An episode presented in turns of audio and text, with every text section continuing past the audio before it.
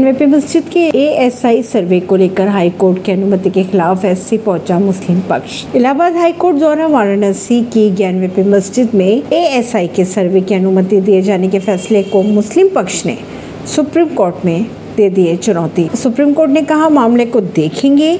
दरअसल हिंदू पक्ष का दावा यह है कि एक मंदिर को तोड़कर उसके परिसर में यह मस्जिद बनाई गई थी।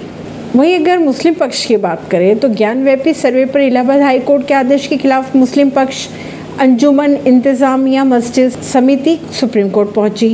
वकील निज़ाम पाशा ने ए एस आई के सर्वे को रोकने की मांग chief justice D Y Chandrachud से की थी। उन्होंने ये कहा कि हमें तत्काल विचार के लिए ईमेल भी भेजा है, जिसमें चीफ जस्टिस ने कहा है कि वह इस पर विचार करके जल्द आदेश देंगे। वहीं दूसरी तरफ अगर हिंदू पक्ष की बात की जाए तो याचिकाकर्ता राखी सिंह ने इस मामले को लेकर सुप्रीम कोर्ट में एफिडेविट दाखिल किया है। निचली अदालत की अगर बात की जाए तो याचिकाकर्ता राखी सिंह ने पक्ष सुने बिना मुस्लिम पक्ष की अपील पर कोई आदेश ना देने की मांग की है।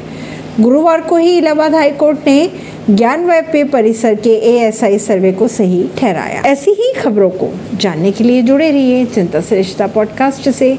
परवीन अर्शी, नई दिल्ली से।